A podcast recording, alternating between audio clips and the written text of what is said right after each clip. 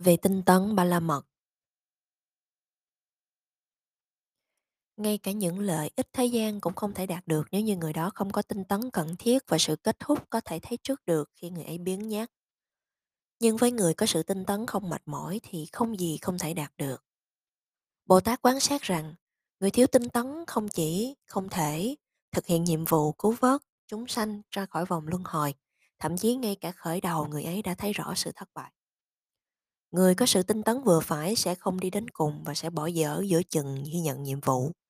Chỉ người có tinh tấn cao độ, chăm lo đến lợi ích của chúng sanh, không quan tâm đến lợi ích cá nhân thì mới đạt được mục đích cao thượng nhất, ám chỉ bậc chánh đẳng chánh giác.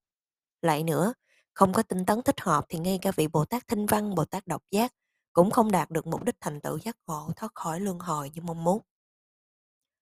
Làm sao một người có nguyện vọng sau khi tự giác ngộ sẽ tế độ chúng sanh khác như người và trời, phẩm thiên mà không cần đến tinh tấn thích hợp?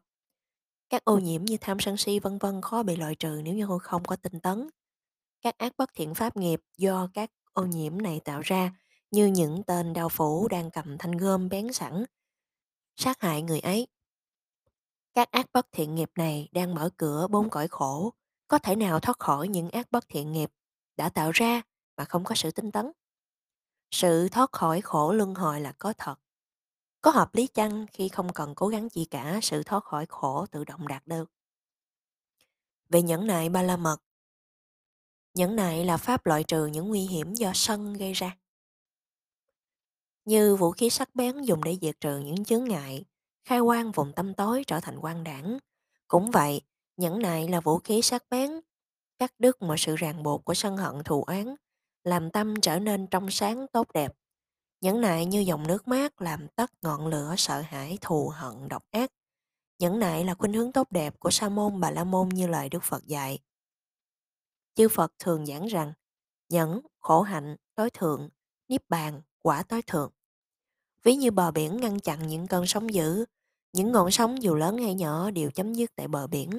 Cũng vậy, nhẫn nại ngăn chặn và chấm dứt những cơn sóng thù hận bất bình khó chịu vân vân. Nhẫn nại là then chốt đóng chặt cánh cửa dẫn đến cõi khổ. Nhẫn nại là cầu thang dẫn đến cõi chư thiên phạm thiên, đó là nơi an tịnh trong sáng và là trong sạch nhất của thân khẩu ý. Bồ Tát khi tu tập pháp nhẫn nại, Ngài thường xuyên quán xét những đức tính nhẫn nại như vậy. Những người, những chúng sanh đuổi theo các ác bất thiện pháp, hậu quả là họ đau khổ trong kiếp hiện tại cũng như kiếp sau. Tuy đang chịu đựng những điều sai trái do người khác gây ra, nhưng thực ra cơ thể của ta như cánh đồng và hành động gây ra đau khổ của cơ thể này là những hạt giống xấu đã gieo trong quá khứ. Chúng ta là người đã gieo những hạt giống ấy. Nay ta cần phải nhẫn nhịn để giải quyết món nợ đau khổ năm xưa đã gieo cho người khác. Nếu không có người gây đau khổ thì làm sao ta tu tập nhẫn nại ba la mật? Mặc dù hiện tại điều làm sai trái với ta, nhưng trong quá khứ người này vẫn có mang lại lợi ích đến cho ta. Tất cả những chúng sanh này như con ta, làm sao một người cha có thể có trí lại có thể giận dữ thù hận chính các con của mình? Người này làm điều sai trái với ta, có thể vì phi nhân, quấy phá nên ta xua đuổi yêu ma đang hành hạ người ấy bằng pháp nhẫn nại. Thân tâm làm điều bất thiện, thân tâm nhận ra điều bất thiện, cả hai đều bị diệt rồi, vậy ai giận dữ với ai? Ta không nên giận dữ. Quán sát theo nghĩa này nên Bồ Tát thường xuyên tu tập pháp nhẫn nại. Từ những điều sai trái do người khác gây ra, khuynh hướng tiềm ẩn trong chuỗi thời gian dài sinh tử, có thể có sự khó chịu rồi tăng trưởng thành giận dữ áp đảo trong tâm. Người có tâm mong cầu giải thoát nên quán sát rằng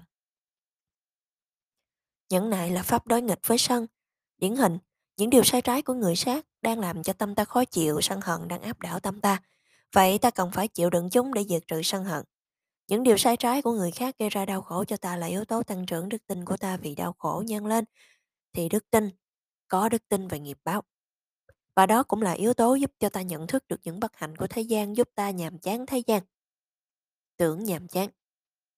Khi sự giận dữ, mất trí và điên cuồng, sự trả đũa của ta đối với người có lợi ích gì? Đức Phật chánh đẳng chánh giác xem tất cả chúng sanh như chính con yêu quý của mình. Do vậy, mong muốn trở thành Phật là không nên giận dữ hay buồn phiền. Nếu người làm điều bất thiện là bậc giới hạnh, ta nên quán sát. Ta không nên giận dữ với một người có giới hạnh như vậy. Nếu người làm điều bất thiện là kẻ ác, ta nên quán sát.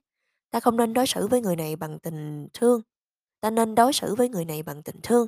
Người có trí không ai giận kẻ điên cuồng. Giận dữ thì giới hạnh của ta sẽ bị giảm sút. Giận dữ với người này, ta sẽ rơi vào sự thích ý của y vì y, mong muốn ta trở thành kẻ có dung sắc xấu, mong ta ngủ không an giấc vì phẫn nộ, mong muốn ta không có lợi ích, mong muốn ta không có tài sản, mong muốn ta không có danh tiếng, mong muốn ta không có bạn bè, mong muốn ta sau khi thân mạng mình chung về cõi dữ. Sự giận dữ là kẻ thù đầy quyền lực gây ra tất cả những nguy hiểm và hủy hoại tất cả hạnh phúc an lạc. Khi có nhẫn nại thì không có kẻ thù. Với sự nhẫn nại, ta sẽ không phải chịu đau khổ ấy trở thành chính người gây ra. Trả đũa bằng giận dữ, ta đang đi theo dấu chân của kẻ thù. Nếu vượt qua sự giận dữ, nhờ nhẫn nại, ta thắng được kẻ thù hung dữ, giận dữ. Thật không xứng đáng nếu ta từ bỏ pháp cao thượng vì sự giận dữ.